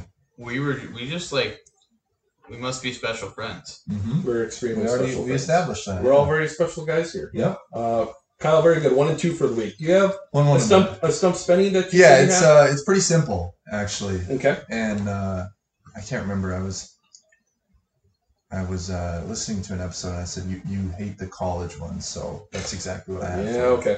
Uh Talk of the Town, the laser show. Yep. Getting another well, it's looking like he's getting another start. Possibly could not on Oh. Thursday. The Lions lost, but what they always say about uh, about teams, uh, Good teams win, great teams cover. Thank you. That's the only And they covered, huh? Yes. Yep. They did cover. Um, so it's simple. Where did Tim Boyle go to college? Uh, he went to UConn. Ooh, okay. And Uh, God, I almost said UConn. I almost said Connecticut right there. I mean, you could, that would have worked. yeah, but for the second guess, I know, I know it too. I mean, It's funny. Like his his his uh his uh like career log, like his stats by season. It's so funny. he's he's gone like re-viral again because yes, um, I believe. I don't know why I can't think of the smaller school he was at, but he It's had tough. 13 Like, Could, picks, one could I could I guess? Yeah. Is it Appalachian State? No. Oh, now I know. It's because uh, it's Eastern Kentucky. Oh. Ti- shout out to uh, Tyler Childers. That's the way I know. Oh know yeah, yeah, yeah, yeah, Like listen to this. He so he threw he threw he threw for 600 yards his freshman year, 330 yards his sophomore year, 280 yards his junior year, all at UConn, and then he transferred to Eastern Kentucky through like 2300 yards. So it's like even when he you know got a full season as a starter, he didn't really like that. Like I'm just curious how this guy ended up on an NFL I can't imagine what you know whoever the scout was for the Packers looking at tape and then he's like, "We've we've got something." we need this guy. Yeah, it was like it was like 10, 10 touchdowns, like fourteen picks the year he threw. It's like what what what are we seeing here? It's I, I hope they stick with him. If nothing else, I really hope he plays this week so Thanksgiving we can watch. I didn't because yeah, I didn't really get to watch him Yeah. on Sunday, but like, and here here's I mean I know this is this is not an unpopular opinion I would think, but some people don't like the Lions on Thanksgiving. I love it. I love them at eleven. It's just so comfy. That's the way it should be because it's Yeah. like you know you're really not paying attention to the game. It's just kind of on in but the you are, background. and it's just like the smells are starting to pick up, Right. And you you get a few beers in you, and it's just, and they have those classic unis. Like I just, there's something so right about the Lions. It's, it's legitimately back to like the poverty franchise thing. It's like okay, throw the Lions a bone. let let everyone watch them on on Thanksgiving. Yeah. That's really I want I want a Packers Lions Thanksgiving matchup soon. I Really bad. I wouldn't mind it, but I go back to Rodgers back when he had concussion problems and he banged his head on the turf. That's right. stuck around. And Was that the last time they played Thanksgiving? I'm not sure. I I honestly think he got hurt in that game, and I think there was another one where Matt Flynn started, and it was really really bad. Yeah. To one of the worst Packer games I've ever watched. But yes, So yeah, I hope I hope uh, Tim Boyle gets another shot against the. oh God, Tim Boyle versus Andy Dalton. ugh, yeah. The, Buckle that's, up. That's gonna get people around the TV for Thanksgiving. But yes, moving on to next week, like you did there, the Packers are playing the St. Louis Rams. St. Louis Rams. Oh, whoops. The, Rams. Whatever. Uh, 325 kickoff, Fox coverage. I honestly Buck, thought you were just trolling there. Yeah, sometimes when I read, I don't actually think. But yes, I, I don't have it written down, so there you go. I don't know why I said it. But yes, Joe Buck, uh, Troy Aikman should be a good game. The Packers are one and a half point favorites, 48 and a half over under. Rams are coming off a bye. They are seven and three, uh, 10th in points, second in yards per play, third in passing yards, 24th in rushing yards. Uh, they're tied for third in the league for least amount of sacks given up. Stafford has a passer rating of 106 for the season, 24 touchdowns, 8 INTs. Cooper Kupp leads the league in yards right now, um, 1,141 and 10 touchdowns. Darrell Henderson is the running back, averaging 4.7 yards per carry. Pretty good offense. Obviously, Sean McVay is the coach there, and Matt LaFleur is off of that tree, so we'll have all those fun little storylines going into the game. On defense, they're pretty all right too. Third in the league in sacks with 29. Eighth in rushing yards, 17th passing yards, 15th in points. Uh, Leonard Floyd has kind of rejuvenated his career. There's seven and a half sacks on the season right now. Aaron Donald's pretty good too, if you forgot about him. Six sacks right now. Ramsey is the highest graded corner, uh, according to Pro Football Focus, and they just obviously traded for Von Miller, who will be going up against Yosh Nijman. So That is Wash. the game. Kyle, what are you what are you thinking here? Are you gonna be at this game, Kyle? I, uh, you know what? It's funny you ask. I will be at this oh, yeah, game. you've only said like the last three weeks. Yeah, okay. yeah. So I will be at the game on Sunday. Got the gold package, so I'll be at the game. Okay. Very cool. Yeah. Um, yeah, I uh, man, this is a huge game. There's so many implications, obviously, on the line. Um, both teams are gonna throw the kitchen sink at each other, so True. to speak. True. Uh, they they know they know what's on the line. Um, and so do we. I just yeah, it, it's I'm nervous. I'm nervous, but I like our chances. Okay, Hank, do you have any big thoughts you got to get out of your your head on this game? You've been doing a lot of thinking. Yeah, well, like I guess uh, I will first off no. okay. Um, but if I had, I would say I'm jealous that you get to go to a real NFL stadium this weekend. Ah, nice. Um, and then I would say that I, after last week, or I'm a little nervous about our corners now. Like I hadn't have been, I hadn't like missed Mm. Jaire. I think as much as, you know, subconsciously I was really missing Jaire. Right. Um, but like this game, I'm, I'm like that's where I'm nervous. That's about. a really good, really good point. I'm kind Do, there do we too. know if like Rashan Gary's gonna be back? I my guess would be is he'll be questionable. I forgot again. to mention how it kind of sounded like it was coming coming up to the like down to the the last minute that he could have played, which again I think is super encouraging. And yeah, I think it'll probably just be the same song and dance this week. It- which ultimately I'm mad they'll probably hold like if, if I had to guess they he's not going to play just because with the bye next week. Yes, I, Um, I agree. But we that again, with the implications of this game, I, I don't think they should sort of take this, oh, well, we got the bye next week approach. But, you know, that's why they get paid the big bucks. And I have a podcast. right. Um, yeah, it's I don't know. It's kind of like a game I circled at the beginning of the season, and then it kind of went down a little bit. And Now I think it's kind of one of the you know premier game for the Mhm. week. I don't know. I'm just really hoping that Stafford. You know, I haven't seen too much. I haven't watched any Rams games this year, but I've only seen the negative on on Twitter, Right. which is kind of the way the website works as well. But I'm hoping getting back at Lambeau, he reverts back to like bad Stafford. Yeah. Maybe he'll think his receivers are worse. You know, But I mean, are. They're coming off of a bye where they just got embarrassed by the Right. Niners. But this is the thing too is there's there's a whole um, with the narratives and what we've how we've described the Packers the last two years as being soft, and it does seem like we're in that weird spot where I think we're the tougher team and the Rams are a soft little bitch team.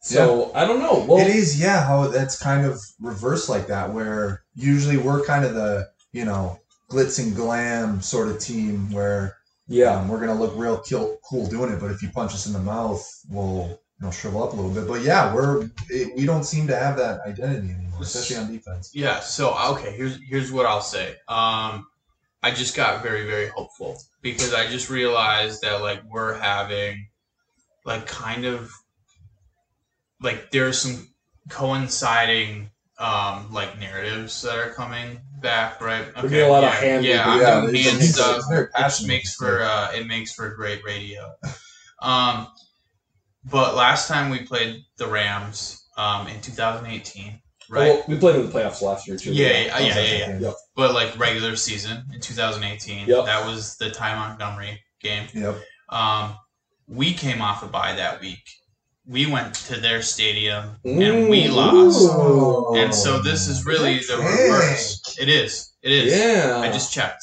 yeah. and uh, and so like i you know like i i, I like it seems it seems like that event will lead into this event and now we should win. I Yeah. absolutely love it. Yeah. Love that shit. That the, the the connections like that. Really Yeah. well done, Hank. it's, mirror, it's mirroring each other in a specific way Yes. Yeah, well, we'll see. We were talking about the tough toughness and uh, finesse stuff there too. I I do think we probably are not as tough of a team without Elgton Jenkins, so that'll be tough up front with that front seven that they have.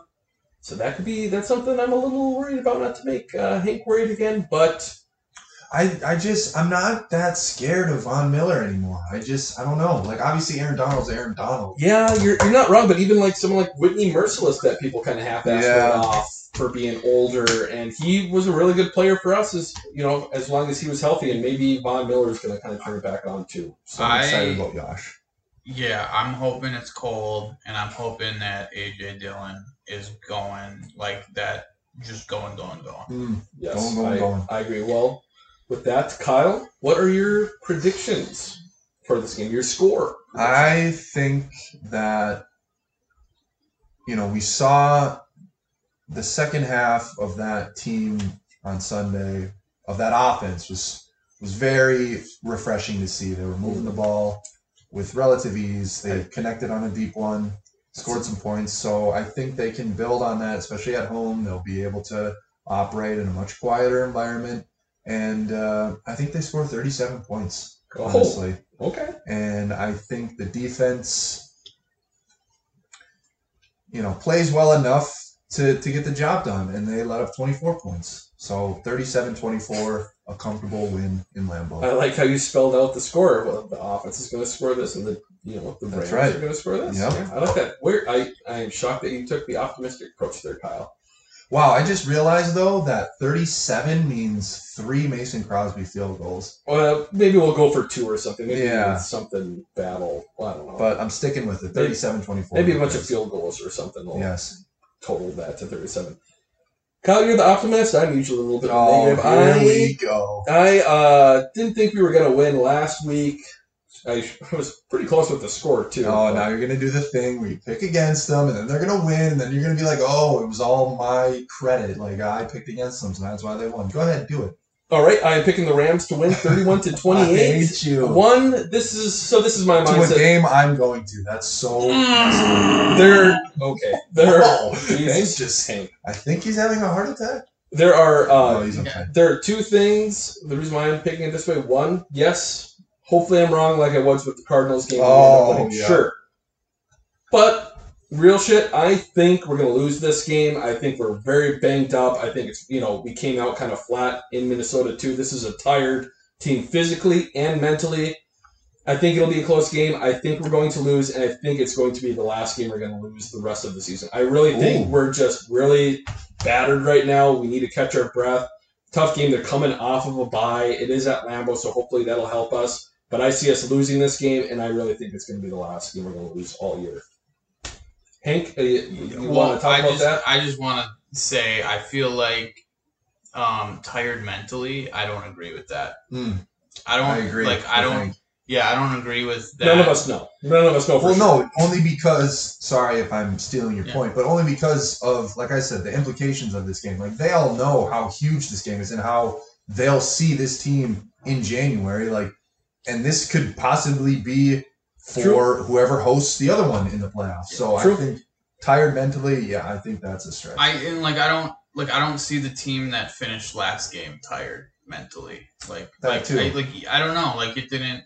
Like it doesn't seem like that was a def, like that was super deflating for me watching that game, but it didn't feel like that for the players. Mhm. Okay, well then, just let's all remember this right now. And I definitely won't say "I told you so" when we get at the end of the first quarter and the Packers don't have any points, like it seems to happen. every Well, single no. I mean that's just a Packers Well, thing this year, though. That's They don't score in the first quarter. That's just normal. That's yeah, not a. that's a trend. That's that's not being mentally tired. Okay, okay, sure. Either sorry, way, sorry. well, Spence feels attacked. let's let's let's reel it in. Hank, what is your score prediction for this game? You almost said forty. I'm pretty sure. Yeah, so- no, I'm going 42-35. Ooh, Jesus Christ. Packers. Wow, Good burner. 42-35. Kyle, what is your bold prediction? Ooh, you go ahead. Oh, wow, I can't believe you. Okay. Well, I like doing this. This is what we do usually for these bold predictions are first. Last week we had Josiah Deguara having his first career NFL touchdown. I picked Patrick Taylor to have his first NFL touchdown. It did not happen this week, but I don't think it's going to happen this week either. I have Tippa at I'll, I'll Al, Al Ah. It ends with an I. Al Al Alai. Alai. We'll go. go. Tipa Alai. With his first career NFL sack. That's what I have. Kyle, what is your bold prediction for this game? Okay, you went defense. I'll go offense, and uh, I think I Mhm. think MVS goes back to back. Oh God. I think Okay. he has a seventy-plus yard touchdown. Do I need to like pinch you or something? How many times have you I know. said you're not doing it again? It never it never goes well. you picking MVS only makes me think the Packers are going to lose more. No, no, Uh, I'm I gonna dark Kermit I think. I actually I know I made a promise to myself last year and to everyone that I would never do it again. And honestly, I'm kind of a piece of shit for now breaking that promise just so blatantly and flagrantly, but I think this is my first time picking MVS bowl prediction. So okay. get off. well, we, so Damn like, it. are you? now, now it's like I can't take it back now. Are you I a already piece- said yes. Are you a piece of shit for breaking it or making the promise in the first place? Ooh, yeah, for not believing in your friends. Damn. Sorry, I didn't mean that. Like, no, I- that I is don't- actually yeah. I don't I don't even know how to answer. Well, That's but a he- but he- fantastic question. Well, yeah, it's a good point because it wasn't a positive thing. He wasn't doing it thinking that it was affecting MVS. He did it because he wanted to get off the MVS. Express. No, I actually I think I did it because I thought it was affecting MVS. I might have to. I might have to go back to last year's Colts game and give a listen. And So you're not he a piece of shit in either scenario. Mm, I'm just no, in both scenarios. You're a piece of Oh, shit. I am. yes, couldn't agree more. Yep. Hank, what is your bold prediction for this game? Yeah, I'm going AJ Dillon three touchdowns. I'm I just um especially like I'm thinking like you know Turkey Day coming up, so Mm. why not Okay. the turkey touchdowns? no, he's gonna. Well, it'll be after Turkey Day, so he'll have a bunch of you know Mm, calories to burn, But, and energy. like, to, extra meat three the what is Yeah. it, three uh what three strikes in a row is a turkey, right? that's right. Yes. So this would be three touchdowns in a row. This is a turkey Nice. game. okay. Wow. Turkey is- on Turkey weekend. That is sound logic. Well, with that, hey, Yeah. We're at the back end, the end of the episode here. This is where everyone gets all excited. If you could please, Yeah. five-star rating, that would be pretty cool. Uh, yeah, we're uh, podcast, so that helps other a people. podcast Put with put the podcast in their ears, and they listen, and then we get the satisfaction of more downloads. So if you could please do and that, that they would get the cool. satisfaction of well, listening to what you just listened to, which only made you smarter. I'm sure. and, and smile. yeah. Um. Yeah. Do that, or tell a friend to listen. Whatever. I don't care. Only Uh, if they're Packer fans. Only if they're Packer fans or Viking. I don't really care. Not Lock Viking them in a car That and I was going to Drive agree. to- somewhere with the podcast on. Okay, that would work too. Kyle, what were you going to say? Um, I was just saying that you know this podcast is is is fantastic. I love doing it, and you know there could possibly I don't know just Eyeball emoji. be be some exciting things on the Three horizon. eyeball emojis. I just think I don't know, just you know, five eyeball emojis. yeah, just it's it's, it's exciting. I'm excited. I'm I'm Yep. excited. Look for news next week. There might be some cool stuff going on with the podcast, but uh, yeah. Extra, extra. with, with that, uh, Hank, do you have an according to Hank? We've already gone pretty long. I don't know if we, Yeah, I, well, I think I just I want to make it simple today. Okay. And, like to this, it's Thanksgiving, so what It's all we're, what we're all thankful for. Um, and so starting with you, Spencer, I want to hear one thing you're thankful for. I, I just love how you're not full of yourself calling it Thanksgiving. If, if, if, Very humble. if Za'Darius' name was Hank, never mind. Um, it's more it's more self hate, okay, what am I? What am I thankful for? Is self hate. is that what we're doing? I honestly, I am just thankful for the Green Bay Packers. I know it's not exciting, it's nothing creative here, but uh, you get those moments just about every year, and especially after the Cardinals game. I know it was a couple weeks ago, but it, in those moments, it's like God, I can't imagine rooting for another team, Yes. especially like we had those moments. You know, it was a fun. We shouldn't have won. You know, everyone was against us. And then you look at the Vikings at home, whatever, and they've won their Super Bowl. But it's these little moments that we get all the time, and that's Mm. that's what gets you up in the morning. So right now, I'm glad we have Packers Preach. football because right now, you know, the weather's still halfway decent, and it's. I can think forward to Sunday. I'm thankful for th- Sundays with Packers football, and you know, in February when we're scraping the ice off our cars and no football on Sunday, it's going to be. We're going to wish we could go back to this time. So I'm- Yes. I'm, thankful for that. because it, it's so easy to forget that it's as simple as only one fan base ends the NFL year happy. You know, Yes, yes. there, there been can the only be one champion, and so you just need to put that in perspective and realize how blessed we are to root for this team that is so good year in and year out. Yeah. At least for my lifetime rooting for them, they've just been so good. So Well said, Spence. But we do need a Super Bowl this year. We do. That's we- true. we actually, do- I am getting a little Super- impatient. We've had, we've had enough of those here. Super Bowl this year, please. Yes. Um, God, Jesus, football, Jesus, God. yes, Hank. Kyle, what are you thankful for? I am uh, thankful for well Hank himself. Oh. Thanks.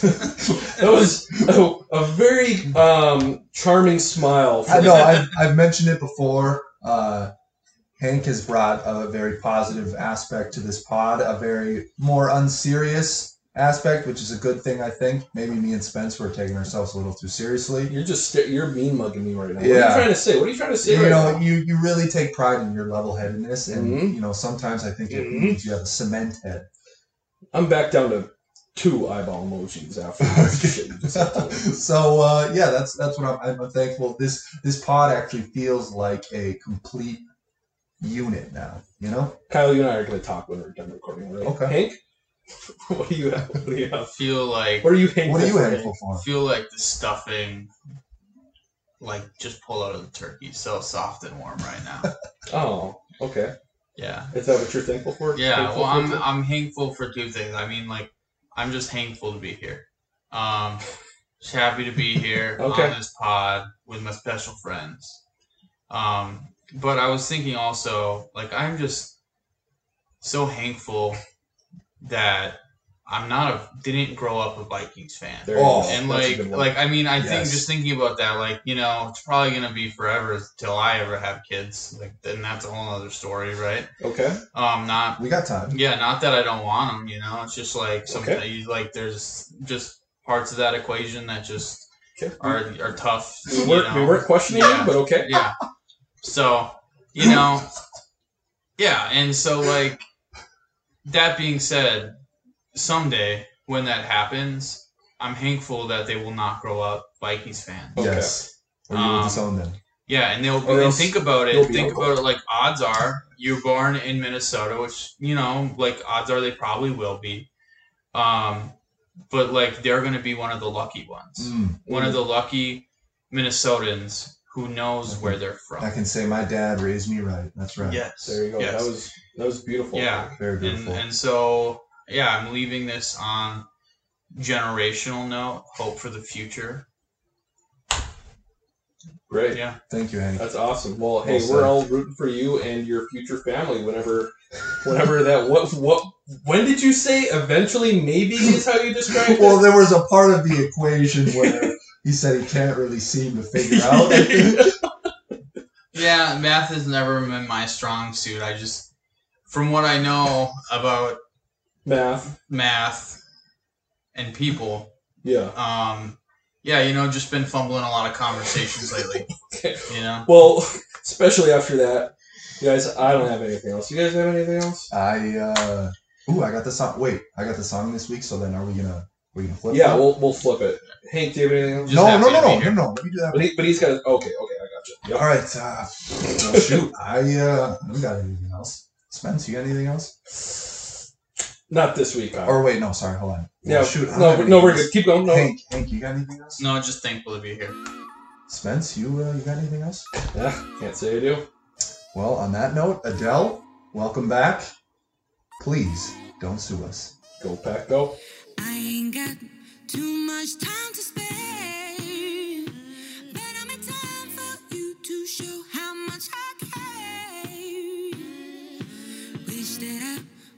should break my walls, but I'm still spinning out of control.